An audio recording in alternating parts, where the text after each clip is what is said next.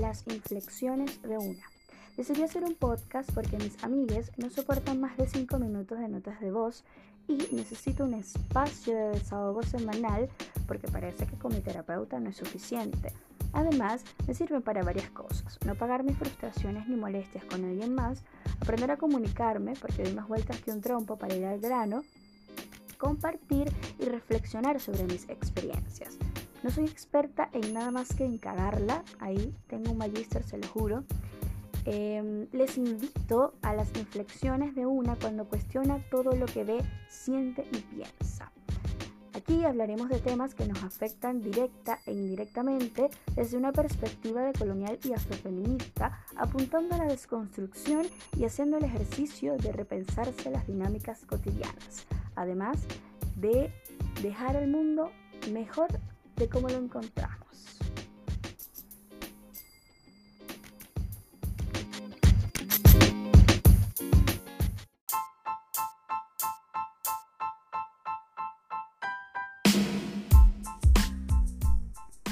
Hola, ¿cómo están? No sé en qué momento del día estarán escuchando este podcast. Lo estoy grabando de noche, así que buenas noches. Buenos días para los que lo escuchan en la mañana. Buenas tardes para los que se toman el té escuchándolo.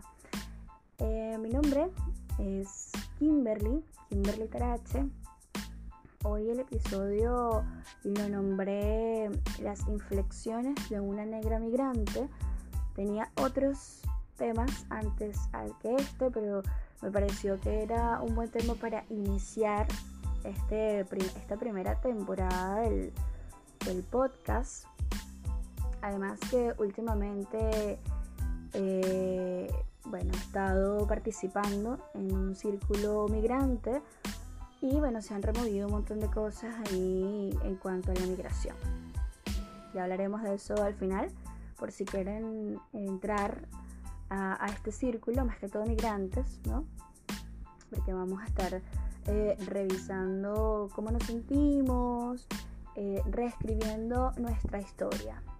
Y eso está eh, de la mano de Elena Cordero, una compa mexicana, bueno, ojalá la podamos tener pronto acá en el podcast para que nos hable un poco de su experiencia. Bueno,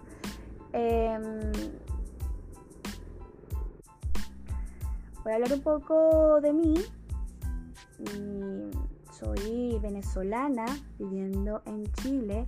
Ya tengo tres años en este proceso migratorio, intentando comenzar eh, en varios territorios, ¿no? A diferencia de otras migraciones, la mía fue por motivos distintos a las que la mayoría de los venezolanos migró y por eso no quiere decir que no haya sido eh, complicada, que no haya tenido igual su proceso de adaptación eh, y que haya sido menos o más que otras experiencias migratorias, ¿no? Cada una tiene, cada persona tiene su propio proceso. Bueno, yo tengo 28 años, salí de Venezuela a los 26, cumpliendo los 26, de hecho salí el día de mi cumpleaños, 6 de mayo, para los que luego quieran darme un regalo el año que viene, no. Pero bueno, sí, salí justo el día de mi cumpleaños, fue un choque porque estaba saliendo con un guayabo, estaba terminando... Mm, bueno, la verdad ese día no terminé mi relación, pero sabía que pronto iba a acabarse.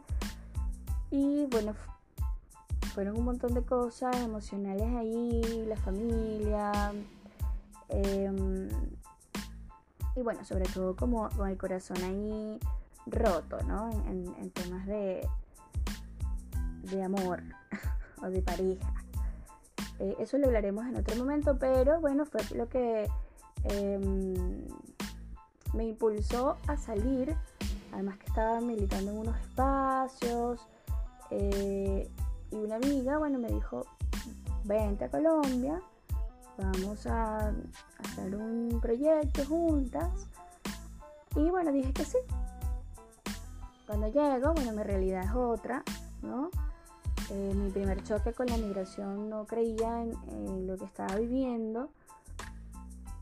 Y em, fue un espacio súper violento. Colombia, tengo muchos amigos colombianos que están acá en Chile, por cierto.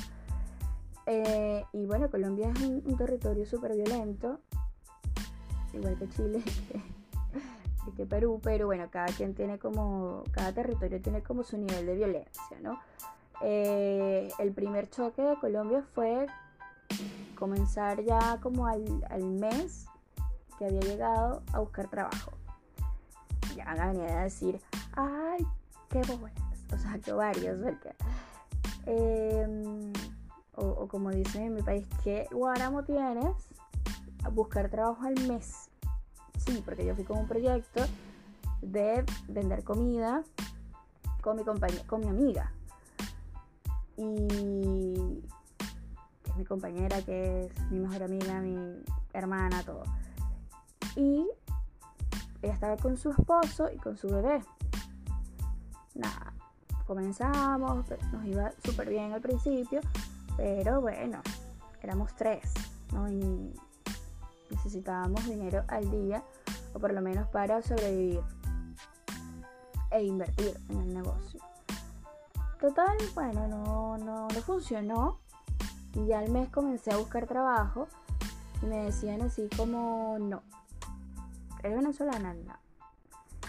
Y buscaba, no es que buscaba en las empresas, no, en la calle, en las tiendas, en los bares, en bingos, no sé qué, de garzonas, lo que sea.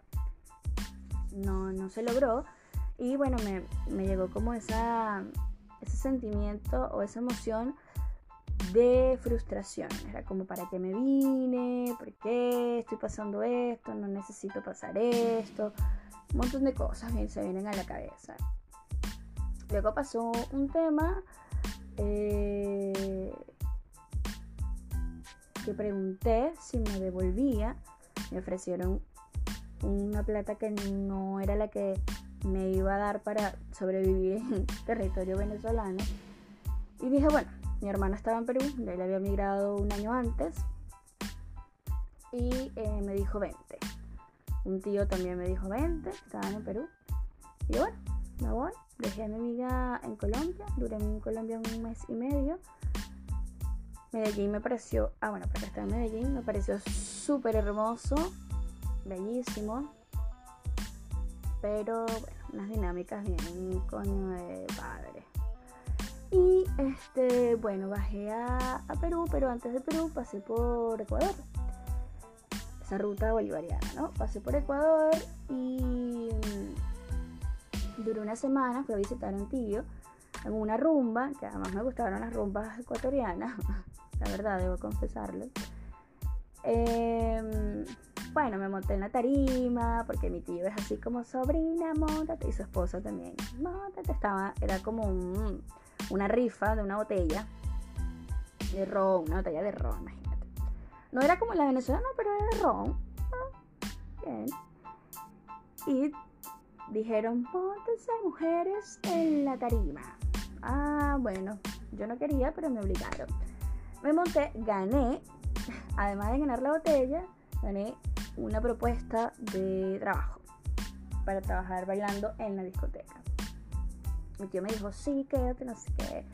Y yo sentí, porque bueno, desde hace un tiempo para acá, eh, he estado conectada con, mi intuición, con mi espiritualidad, leo las cartas del tarot, tengo como otras, otras cosas también ahí. Y dije, no, mi intuición me dice que acá no es. Bueno, seguí bajando, me despedí de mi tío hermoso, que amo y adoro, y llegué a territorio peruano. Bueno, yo en Venezuela trabajaba en un centro cultural que se llama Trinel Fuerte Duré ocho años trabajando en ese espacio, bellísimo, hermoso. Y bueno, tenía como conocimientos, además que también soy comunicadora social. y tenía conocimientos en eh, gestión cultural, coordinación de espacios. Em, bueno, soy bailarina también, o fui, no sé cómo catalogarme ahorita porque tengo rato que no, este cuerpo no tiene movimiento, pero em, bueno, eso era como mi, esa es como mi historia. Y nada, comencé a meter currículum en Perú en centros culturales.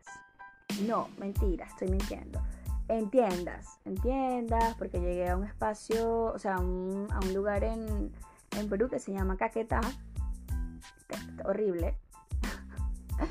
Eh, pero bueno, ahí, ahí comencé a vivir, ¿no? Ahí llegué. Luego me mudé con mi hermano allá en, en San Juan de Miraflores y trabajaba en Magdalena, en el ejército, que es cerca de Miraflores. Entonces, bueno, llegué, me conecté con una amiga que me dijo que tenía otra amiga que estaba trabajando en un centro cultural, pero ya había renunciado. Y me dijo que estaban buscando personal ahí, pero diseñadora yo nada que ver con diseño, igual metí mi, mi coba ahí que, con Canva. Eh, pero no, no funcionó obviamente.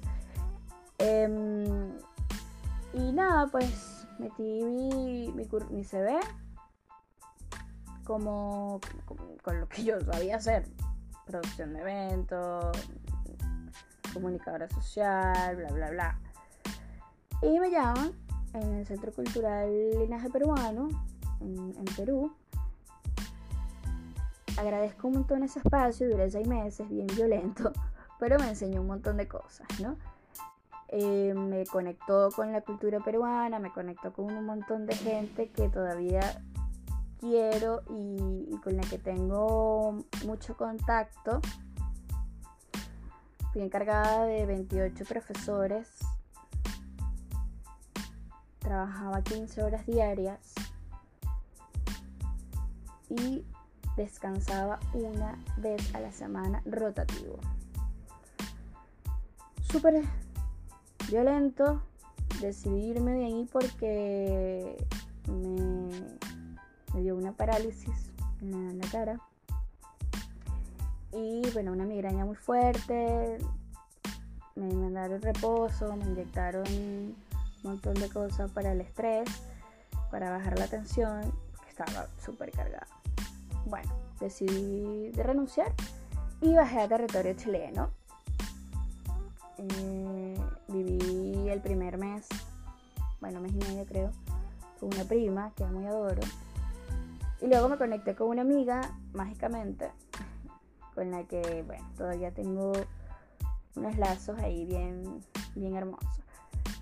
Les cuento todo esto porque mm, no, a, diferencia de, otros de, otras, de otros migrantes, no fue como una migración planificada, no fue una migración pensada, pensada desde la migración, porque era como, bueno, voy, hago una cosa, me devuelvo, y al final no fue tan así, y me fui enfrentando como con con, obstáculos, con cosas, con emociones con, nuevas, ¿no? Que yo no, no sabía que, con las que me iba a enfrentar, porque yo creo que, bueno, yo he hablado con un montón de gente y hay, personas o amigos que migran sabiendo un poco lo que les espera, ¿no? O sí, o con, unos buen, con un buen colchón económico, hay unos que migran con una propuesta ya de trabajo. Em, la mayoría de la migración venezolana se dio por el tema político de Venezuela y económico. Entonces, bueno, cada quien viene con, con, con objetivos, con experiencias, con, con metas, y con capacidades también distintas, ¿no? Entonces, bueno, eso fue lo que, lo que me pasó a mí. No entendía nada, fueron como un montón de cosas nuevas. Pasé el primer año de migrante terrible, porque además tenía un guayabo del, no sé, del carajo. Y no entendía nada. Era como, wow, no entiendo, no sé qué pasa, no sé qué siento. Em, y fui como, bueno, manejando la situación. Mi primera migración, que fue de, Venezuela a Colombia, fue como súper feliz. Mi expectativa era otra, me choqué, fue duro. Pero ya cuando me fui a Perú, dije, bueno, tengo que hacer esto. Al día siguiente que llegue tengo que buscar trabajo. Al mes conseguí trabajo. O sea, fue distinto que en Colombia. Al mes fue que comencé a buscar trabajo. Entonces, claro, uno va como aprendiendo, ¿no? Cuando me fui a, a Chile, eh, yo tenía la expectativa, debo decirlo, que como había trabajado en un centro cultural en Perú, aquí iba a poder hacerlo relajada. y además trabajar en el, Gabriel, en el Gabriela Mistral. yo y mi, y mi no sé, mi mente muy, muy soñadora, ¿no? Ahí tengo el cáncer bien marcado. Bueno, yo ilusionada y cuando llego a territorio chileno, encuentro como una cosa de por qué yo me vine para esta mierda. ¿Quién me dijo a mí que esto era lo, lo que no es? Un choque porque, claro, te dicen, no, Chile es arrechísimo, es súper bueno, es caro, obviamente, yo que era caro este, pero es mejor y tal. O sea, cuando llego me enfrento a un montón de cosas que digo, no, claro, tiene cosas que obviamente mi país no me ofrece, porque si no me hubiese, devuelto a mi país, ¿no? Pero igual es súper violento. Entonces es como, bueno, aquí estamos, ya vamos a darle. Ya tengo ya un año y medio, sí, un año y medio en Chile. una cosa de la migración eh, es poder hacer redes, ¿no? Y, las redes son un privilegio. No todo el mundo tiene la oportunidad de, uno, llegar a casa de alguien. Eso es importante. Porque he escuchado cuentos que es como, sí, ven, yo te recibo. Y al final es como que te apagan el teléfono y llegas al terminal y chao. O sea, no sabes quién, dónde, a dónde ir. Es horrible eso. Nunca hagan esa mierda. Una vez a mí se me ocurrió decirle a un amigo, no, vente, estaba en Argentina mi amigo. Vente, sí, era músico, es músico. Vente, sí, no. Y vi que, ¿cómo vas a recibir a alguien si no tienes las condiciones de recibir a nadie? Lo llamé y le dije, mira, no te vengas porque no puedo. O sea, yo estoy evaluando bien, la emoción me ganó, no puedo.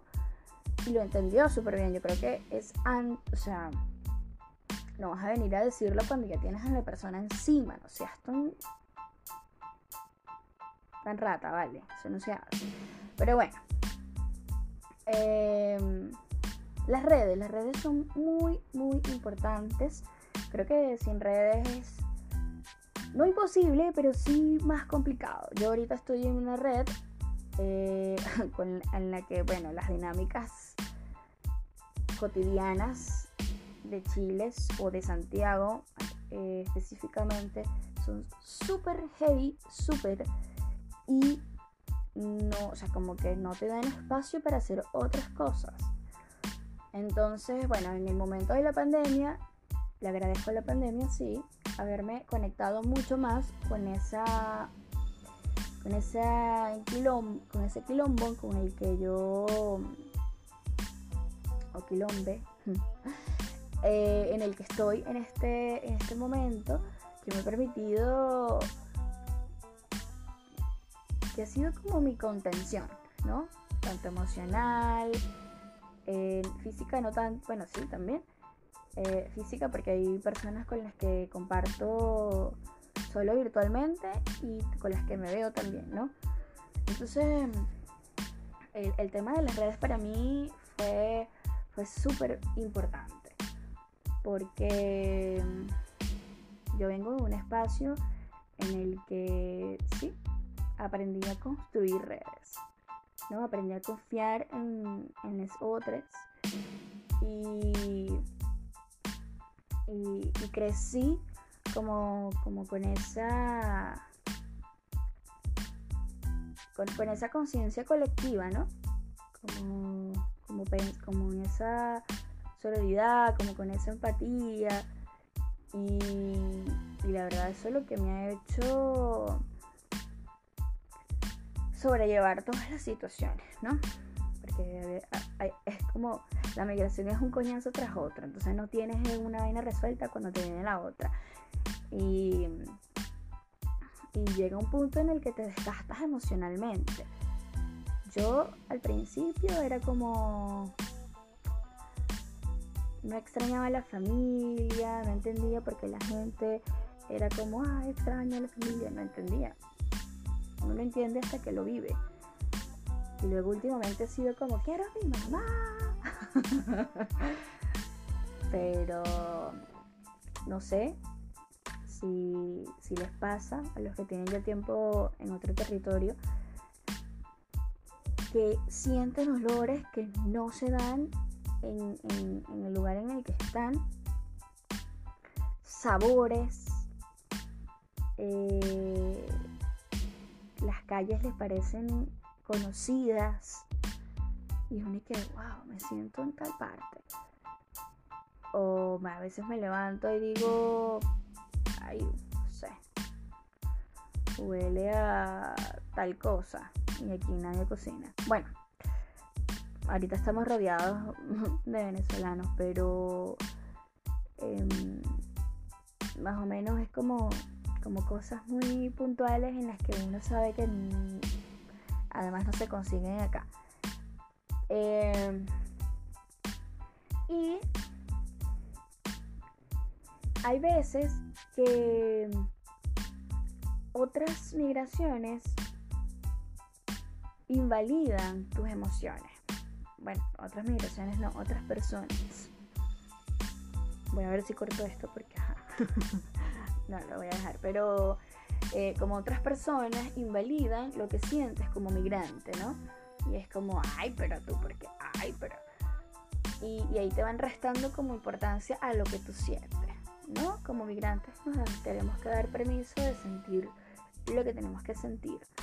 Y la verdad yo, obviamente ir a terapia es un privilegio, lo admito, pero siempre mi recomendación va a ser buscar contención. Ya sea por redes, ya sea por mm, terapia, pero, pero hay que buscarla, ¿no? Porque creo que solo es, más difícil. Em, no todas las migraciones se viven igual. Eh, yo soy venezolana, negra. Ese es otro proceso que no sé si lo hablaré en este momento o más adelante, pero aquí fue donde me descubrí o me identifiqué negra. Y no es que Venezuela no era negra, ¿no? Pero era como, wow, aquí puedo vivir el racismo más duro. Porque en Venezuela no es que no haya racismo, sino que está súper normalizado. Y es una práctica violenta, pero cuando se normaliza, no... ¿Cómo, les digo? No...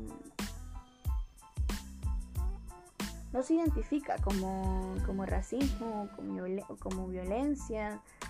Eh, la burla no es bullying, sino es chalequeo. Y si una vez una amiga me dijo, si la otra persona no se ríe por el chiste que estás haciendo con, hacia ella, eso quiere decir que es violencia. Entonces yo dije, wow, sí. Hay veces, bueno, mi familia es como eh, la primera línea del chalequeo, ¿no? Y eh, esto de primera línea no, lo tenía que haber dicho, pero bueno, ustedes me entendieron. Bueno, no, no todos me van a entender, pero bueno. Luego, luego explicaré. Em, es como los más duros en, en el chalequeo. Y es como si no te ríes, o sea, si te gusta bien, si no, pues igual aguanta tu chalequeo. Y es como una idiosincrasia eh, nuestra, ¿no? Es como nuestra forma de, comunicarnos y de pasarla bien es burlarse del otro. Y, y, no es así. Entonces acá fue donde yo choqué con eso. Y era, wow, soy esto. Como que me reconocí, reconocí negra. Y, fue duro también, ¿no? En ese proceso de identificación. Igual en la migración tiene ese proceso en donde tú puedes ir perdiendo o sentir que pierdes identidad, ¿no? Porque, bueno, estamos compartiendo con otras personas que hablan distinto, que tienen otros modismos, que tienen acento. Y eso se nos va metiendo. O sea, yo tengo amigos que no se relacionan tanto con chilenos por no querer, no sé, eh, adoptar su, sus formas, por decir, no, yo solo mis amigos son todos venezolanos. Ese tema del patriotismo que me da la dilla, que es como yo, el Venezuela es el mejor país del mundo, bueno, o el país en el que hayas nacido, no sé. Y sí, puede tener cosas bonitas y no sé qué, pero si Venezuela fuese el país el mejor país del mundo, no tú hubieses ido, ¿no? Y, y entonces es como ese peo más allá de, lo político, que es como lo mejor es lo que yo tengo. Y no es tan así. Tengo muchos amigos colombianos, mm, eh, venezolanos obviamente, eh, peruanos, tengo amigos peruanos, tengo amigos em, chilenos, muchos amigos chilenos. He tenido culitos, crush, crush chilenos. Eh, nada serio porque son un poco raros, pero igual, bueno, igual me los disfruto, pero, pero sí son un poco raros. Y tengo una amiga que es como, no, a mí no me gustan los chilenos, yo siempre voy a estar con un venezolano. Y es como, no, hermana, o sea, pues podemos probar igual, ¿no? Bueno, creo que me desvío un poco, pero em, es como ese tema de, la de, de sentir que se pierde identificación por hablar como se habla en el territorio en el que habitas. Por ahora yo hablo de Chile porque estoy aquí en Chile. A veces se me pegan palabras y hay, palabras que me encantan y que las digo porque me gustan. Entonces ya no me nunca falta el que te dice qué bolas tienes o qué varios. Porque bueno, también tengo amigos que no que no están ni ahí con la desconstrucción ni con la igualdad ni nada. Tienen el machismo así bien y el capitalismo bien marcado, pero, pero tengo amigos así también. Me dicen, qué horror, tú estás perdiendo el acento y estás hablando como chilena, ¿dónde está tu personalidad? Y, y que, perdón, perdón. Eh, me da rabia porque es como, si tú no hablas así, no hablas así, está bien, eres tú, déjame mi ser, déjame hablar como yo, como se me dé la gana. Y además, ah, o sea, ahorita estamos en un intercambio cultural y, el y, hay chilenos que entienden lo que yo digo y unos que no, y que no tienen por qué entenderme a mí. Sí, como, como más o menos ahí. Y sí, se me pueden pegar cosas. Y obviamente estoy en este territorio. Y si me da la gana de hablar o de tener palabras, las voy a usar. Y punto. Entonces, claro, ahí se puede como, como, como pensar en que se está perdiendo la identidad, ¿no? Eh, yo, yo estaba hablando en estos días con una amiga, que ella es brasilera, pero parece francesa. Entonces le dicen así como, ¿y tú eres brasilera? No parece. Y es como automáticamente te están negando de dónde vienes, ¿no? Y eso también es un choque. Está el que te dice que no puedes dejar de, ser de donde vienes y están los que te sacan de, tu raíz, ¿no? Y, también es, es una violencia, ¿no? Es racismo igual. No, no tan violento, pero igual se siente. Entonces, bueno, cuidado ahí con esas formas también de, de invadir el espacio de, de los otros y, de violentar también, ¿no? Em, la migración venezolana tiene un tema muy particular, que es que piensa, yo no sé, capaz mucho me, odiarán si, le, si escuchan esto, ¿no? Pero eh, como que creen que son los únicos migrantes y creen que son los más sufridos, las víctimas. Yo que tuve que salir de mi país, bla, bla, bla. O sea, no tienen ni tres años migrando y son unos llorones. Y, no, y ni siquiera investigan la migración colombiana, verga que heavy, que apenas pisas un territorio te identifican como, como, como narco o que estás pasando droga, no me acuerdo ahorita, no me llega la palabra, pero eh, identifican de una vez por eso. Eh, está la migración haitiana, que es la migración más dura, creo, porque, bueno, el tema del idioma, el racismo, tanto estructural como, como individual también. Y bueno, está la, migración peruana, la migración ecuatoriana. Y hay un montón de migraciones que no, que no se, que se desconocen y no se reconocen por pensar solo en, la individual, ¿no? En el que hay pobre de mí. Y, cuidado con eso también bueno, le hablo específicamente a, los venezolanos, que es como, bueno, poco de...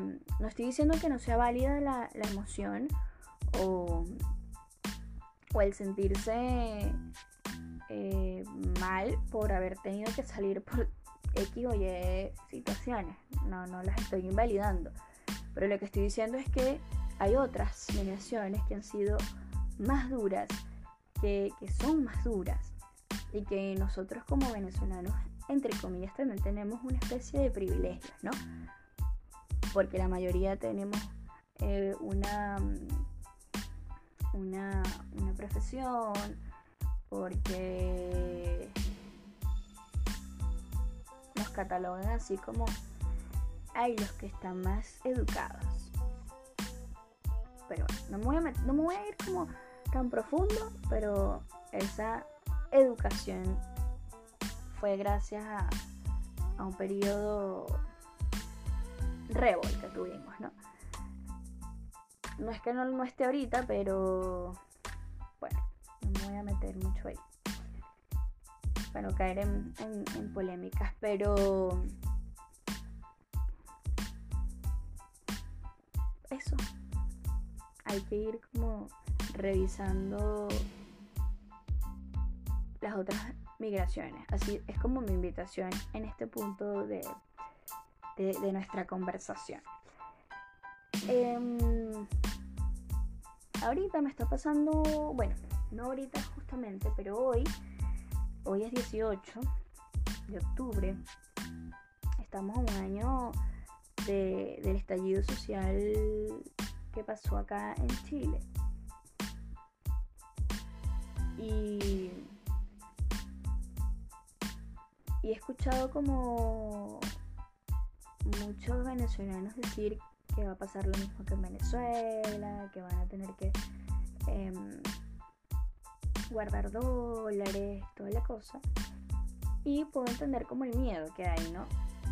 Porque después de aquí para dónde emigrar. Y hay como una enseñanza ahí también que es como huir de nuestras realidades no es como, como la mejor forma, ¿no? Y obvio, voy a aclarar que no estoy hablando aquí algo de, experta. No soy experta en nada. Así que no vayan a decir que quién dijo tal cosa y no. Pero, o sea, lo aclaro por, por el tema en el que me estoy metiendo. Pero es duro igual sentirse como que se está repitiendo algo del que se escapó, ¿no? Entonces, bueno, eso es como, como una de las, de las cosas que está pasando en este preciso momento por todo este tema de, del estallido social en Chile, que me parece genial, el que apoyo, el que apruebo, no, no voto, pero el 25 se, hará el, plebiscito y que fue, que fue lo que pasó también en Venezuela en algún momento, no recuerdo el año, luego investigaré, que, que sí, se tuvo que reformar la constitución. Se está haciendo lo mismo. Bueno, se quiere eso, todavía no, no se ha aprobado, pero bueno, los chilenos que me escuchen, que yo sé que sí, que lo que me van a escuchar van a, a votar a prueba apruebo que voten apruebo. y los apoyo. Lástima que no tengo carro porque si no los llevara. Pero tengo una amiga que se llama María Eugenia, eh, que ella va a prestar servicio a las mujeres que no tengan cómo movilizarse para votar. Es una compañera venezolana y bueno, quien, quien necesite eh, me avisa bueno, tienen esta semana, porque obviamente estoy haciendo el podcast bien pegado al 25, pero em, si los que me escuchan tienen información, bueno, me la pasan y hacemos el contacto para que mi amiga Mariu eh, las movilice. Em, vamos a hacer un corte porque siento que he hablado pura weá, como se dice en Chile. Em, no, no son puras weá, pero he hablado mucho. Entonces, bueno, vamos a ir a un corte, volvemos. Besos. Bueno, volvimos a seguir conversando. Em, estoy buscando, no sé si una segunda voz, la verdad, pero quiero como traer invitados, ¿no? Para que no sea un monólogo, porque aquí la voy a hablar sola. Pero bueno, vamos en el, segundo capítulo. Vamos a ver si, podemos traer a alguien o si aparece la segunda voz. Perfecto, yo enamorada y cantada. Em, quiero hablar un poco sobre la, la legalización, ¿no? O sí, cómo estar legal en el país en el que emigraste. No es que le voy a decir paso uno, paso dos, paso tres. no. Pero antes de emigrar es importante como saber eso. Cuando yo pasé a Colombia, yo no tenía ni idea, o sea, ni idea de cómo iba yo a pedir a estar legal en Colombia.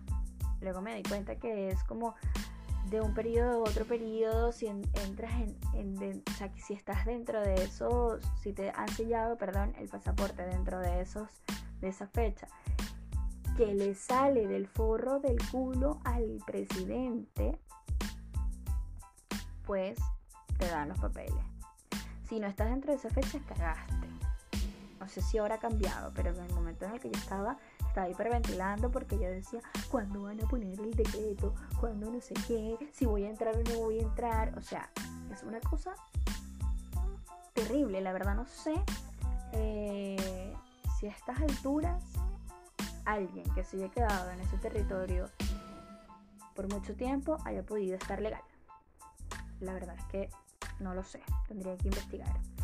Pero hasta donde sé, los únicos que han podido más o menos estar, y ni siquiera, ha sido los que tienen eh, papeles ya colombianos, o sea que tiene familia de nacionalidad colombiana y pueden ahí como este tener su nacionalidad. Y sin embargo, les ha costado un mundo poder encontrar un buen trabajo, por ejemplo. Eh, cuando viajé a Perú, sí medio investigué, pero fue así como, es eso o es nada, mi amor, así que usted baje para allá y ahí vaya viendo. Se me hizo un poco más fácil, ahí como en seis meses, menos de seis meses, pude tener mi PPT, que es como el permiso eh, de trabajo. Em, que se vence como en un año igual que acá creo. Y luego tienes que optar por el carnet de extranjería. Ahí no llegué, obvio, porque duré seis meses, pero fue más fácil que acá en Chile. Chile fue un peo, porque a pesar de que, bueno, yo tuve mi visa mm, temporaria por, porque me los papeles por el título y toda la vaina. Igual conseguí gente que me ayudó como a meter el, porque hay que hacer como un, ya no me acuerdo exactamente, pero tuve que hacer como una oferta de trabajo, me tuvieron que hacer una oferta de trabajo, ir a notariarla, meter la mierda. Bueno, al final me salió como el aviso. Primero me salió el permiso de trabajo como los seis meses después, ya cuando estaba vencido, coño la madre. Eh, ese coño la madre de nosotros venezolanos como muy normalizado. Entonces me cuesta como sacarlo de, así como el gracias a Dios. me cuesta sacarlo del, cerebro, pero bueno, ya estamos trabajando eh, en eso. Eh, me desvié, ¿viste? Un pedo. Bueno, em, ajá, aquí como a los seis meses pude tener el, permiso de trabajo, no, como en los cinco meses, pero ya estaba vencido. Entonces ahí, bueno, tuve que pagar toda la, vaina y para que me dieran la, visa temporaria. Estoy oficialmente vencida, tengo mi root vencido. Eh, y bueno, pude meter los papeles de la definitiva, igual hiperventilando, porque es como un año y pico para que te puedan para que pueda salir el pago y después del pago pues, yo no sabía. El pago es para que te revisen los papeles. Qué violento este país, de verdad. Para que te revisen los papeles. Y si tienes algo que faltó, te dan como cinco días para, para, para meterlo. Si no cagaste. Y ahí tengo una amiga a la que le salió la visa rechazada y nunca le dijeron por qué. y pagó su vaina y toda la cosa, no sé qué. Y chao. Me dijeron, mire, mija, usted no. Bueno, ahora está más complicado para las leyes de migración. Eh, nos están obligando a irnos. Nos están obligando a irnos. Y bueno, creo que vamos a tener que agarrar nuestros cuatro peroles e irnos. Pero están haciendo todo para, para sacarnos. Y no solamente los venezolanos, obviamente. Hablo de la migración en general están colocando todo más complejo para que, o sea, nos están arrinconando tanto que nosotros mismos decidamos irnos. Es como yo, yo en, plena pandemia decidí así que me voy a Brasil. Todavía tengo eso ahí metido, pero obviamente es burdo peludo porque, bueno, en pandemia para dónde. Y post pandemia, pues bueno, es como ya va mi amor, usted se calma, va viendo porque yo dije no voy a volver a migrar a un espacio en el que no tenga nada. O sea, porque uno va agarrando experiencia, ¿sabes? Como cuando tienes una relación, bueno, digo yo, hay gente que no aprende, pero como cuando, bueno, saliendo de una relación o saliste de una relación que te enseñó un montón de cosas que no quieres repetir y es como ya va, no voy a irme a otro país si no tengo redes, si no tengo dónde llegar, si no tengo un buen colchón económico, eh, si no tengo una casa donde voy a llegar al menos alquilado, por supuesto. Y, y es mejor eso. A mí me encanta eh, el tema de que la otra persona te puede recibir, ¿no? Y que te dé esa, ese apoyo. Pero hermano, te lo digo de corazón y es una cosa de verdad es así. El pescado a los tres días, chao.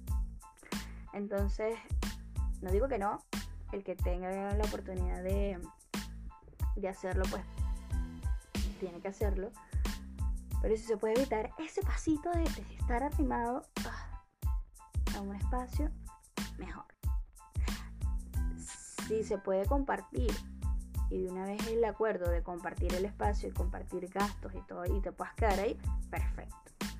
Pero si te tiene aquí al mes y medio o al mes, es como que, que, que ladilla. Pero bueno, igual es un primer paso y la mayoría lo hizo así. Bueno, estoy diciendo que esté mal, pero cuando migramos de nuevo, eh, yo tengo tres intentos y estoy pensando en el moverme. Entonces es como, ya mi amor, usted lo hace de la mejor forma. No lo va a volver a hacer como en la primera, el primer intento, por ejemplo. Entonces, bueno, esa es como mi, mi recomendación en este momento. Eh, también les invito a, a, si quieren estar en este círculo migrante que me parece súper, súper enriquecedor Em, y que además nos va a permitir como conectar con, con nuestras raíces, reescribir nuestra historia, porque obviamente como migrantes no somos ni la cuarta parte de lo que, de lo que éramos cuando salimos de donde, de donde salimos. Eh, y, o sea, de nuestro país, pues, y, y la verdad es que hay un montón de cosas nuevas con las que hemos tenido que, sobrevivir, que hemos tenido que aprender y, es, es bacán como, como traerlo a la mesa, ¿no? Como escribirlo, como, como compartirlo también y sentir esa red de apoyo en el que no estamos solos porque a veces nos sentimos tan solos con esto, con la migración. Es un, tema, bueno, hay gente que, emigra con la pareja, con la familia. A mí me tocó sola y me he movido en todos los territorios sola. Ahorita vivo con una compañerita, con una amiguita, pero igual estoy sola. o sea, me volteo en la cama que sola. Entonces, como, bueno, vivir con eso. Em, vivir con con el tema de extrañar constantemente. Yo no extraño eso en sí. Eh, extraño a mi mamá y a mi familia, ¿no? Bueno, más que todo a mi mamá, honestamente. Pero mm, tampoco el lugar en el que estoy es como el máximo lugar, ¿no? Entonces me hace pensar constantemente a dónde me puedo mover, porque no quiero vivir aquí mucho tiempo. Eso es como, como mi pensamiento ahora y obviamente lo comparto con ustedes. Pero bueno, la invitación también es como, como poder unirse a, a estas redes, a este círculo. Tiene un costo de 5 mil pesos cada sesión, creo que son 10 sesiones Igual si están interesados me escriben para yo hacerle el contacto con Elena, no lo doy yo, obviamente. Pero me parece un espacio bacán, un espacio seguro también, en donde, bueno, podemos em, no sentirnos solos y acompañarnos, ¿no? En un proceso bien de pista. Entonces, bueno, está ahí como, como esa invitación. Em, y bueno, esa es como, mi invitación. No solamente es del territorio, o sea, que estén en el territorio chileno, también puede ser que estén en otros territorios y quieran unirse a, este, a esta red, ¿no? a este círculo. Yo quiero cerrar eh, con, con este poema de Eduardo Galeano se llama Los emigrantes ahora y dice, desde siempre las mariposas y las golondrinas y los flamencos vuelan huyendo del frío, año tras año, y nadan las ballenas en busca de, otro, de otra mar, y los salmones y las truchas en busca de sus ríos. Ellos viajan miles de leguas por los libres caminos del aire y del agua. No son libres, en cambio, los caminos del éxodo humano. En inmersas caravanas marchan los fugitivos de la vida imposible. Viajan desde el sur hacia el norte y desde el sol naciente hacia el poniente. Les han robado su lugar en el mundo, han sido despojados de sus trabajos y sus tierras. Muchos huyen de las guerras, pero muchos más huyen de los salarios exterminados y de los suelos arrasados. Los náufragos de la globalización peregrinan inventando caminos, queriendo casa, golpeando puertas, las puertas que se abren mágicamente al paso del dinero. Se cierran en sus narices. Algunos consiguen colarse, otros son cadáveres que la mar entrega a las orillas prohibidas, cuerpos sin nombre que yacen bajo tierra en el otro mundo a donde querían llegar. Sebastián Salgado los ha fotografiado en 40 países durante varios años de su largo trabajo quedan 300 imágenes y las 300 imágenes de esta inmersa desventura humana caben todas en un segundo.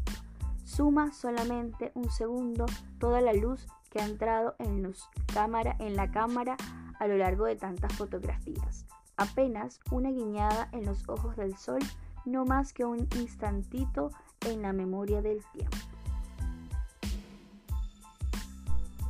Bueno, una lectura bien penca, pero me equivoqué en, uno, en, unos textos, pero en unas líneas, perdón. Pero bueno, espero que les haya llegado igual el, el escrito.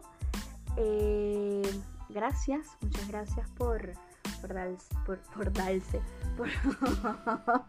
por, darse el tiempo de escucharme. Eh, bueno, por privado eh, en mis redes o en mi WhatsApp pueden dar como sugerencias o críticas también. Bueno, pero no me vayan a dar tan duro, que es mi primer podcast, no sean ratas. Pero bueno, eso, agradecerles un montón por este espacio. Me costó, me costó como arrancar. Tenía otro, otro, otro tema que era como con el que iba a abrir, pero decidí que este era como el mejor em, el mejor tema para iniciar, ¿no? Eh, bueno, como respondiendo también a mi, mi condición migrante y como a las emociones y a las sensaciones que estoy teniendo justo ahora con respecto a ese tema. Y eh, aprovechando también el espacio de círculo migrante en el que estoy iniciando, que, bueno, me pareció súper importante como, como traerlo en la apertura de este primer episodio de las inflexiones de una. Em, bueno, ya hablaremos como de otros temas más adelante. Iremos, em, no sé, algunos invitados, eh, tres, hacer, hacer tríos. Eh, y bueno, hablaremos un montón de otras cosas. Em, mi Instagram es k i m m y punto t de alta. Eh, ahí me pueden decir de qué tema quiere que, hablemos, si quiere ser partícipe de, este podcast también, pueden hacerlo por allí, tengo mi Instagram privado, pero bueno, me mandan un, mensajito y ahí lo, les respondo. Eh, también está el, Instagram de Caribbean con, B, con 2B alta, Caribbean Tarot. Eh, ese también no está privado y sirve también como para que me, me puedan hacer comentarios. Más adelante capaz haga uno de inflexiones de una, pero la verdad por ahora no, porque me voy a saturar. Estoy aprendiendo a decir que no a cosas con las que no puedo, porque también hay que poner sanos límites. De eso hablaremos en otro podcast también. Nada, gracias. Eh, nos vemos en otra oportunidad. Vamos a tratar de hacerlo semanal, que a veces las dinámicas son un poco rudas, pero bueno, haremos todo el esfuerzo para que, para que salga todas las semanas. Besites. Los vemos.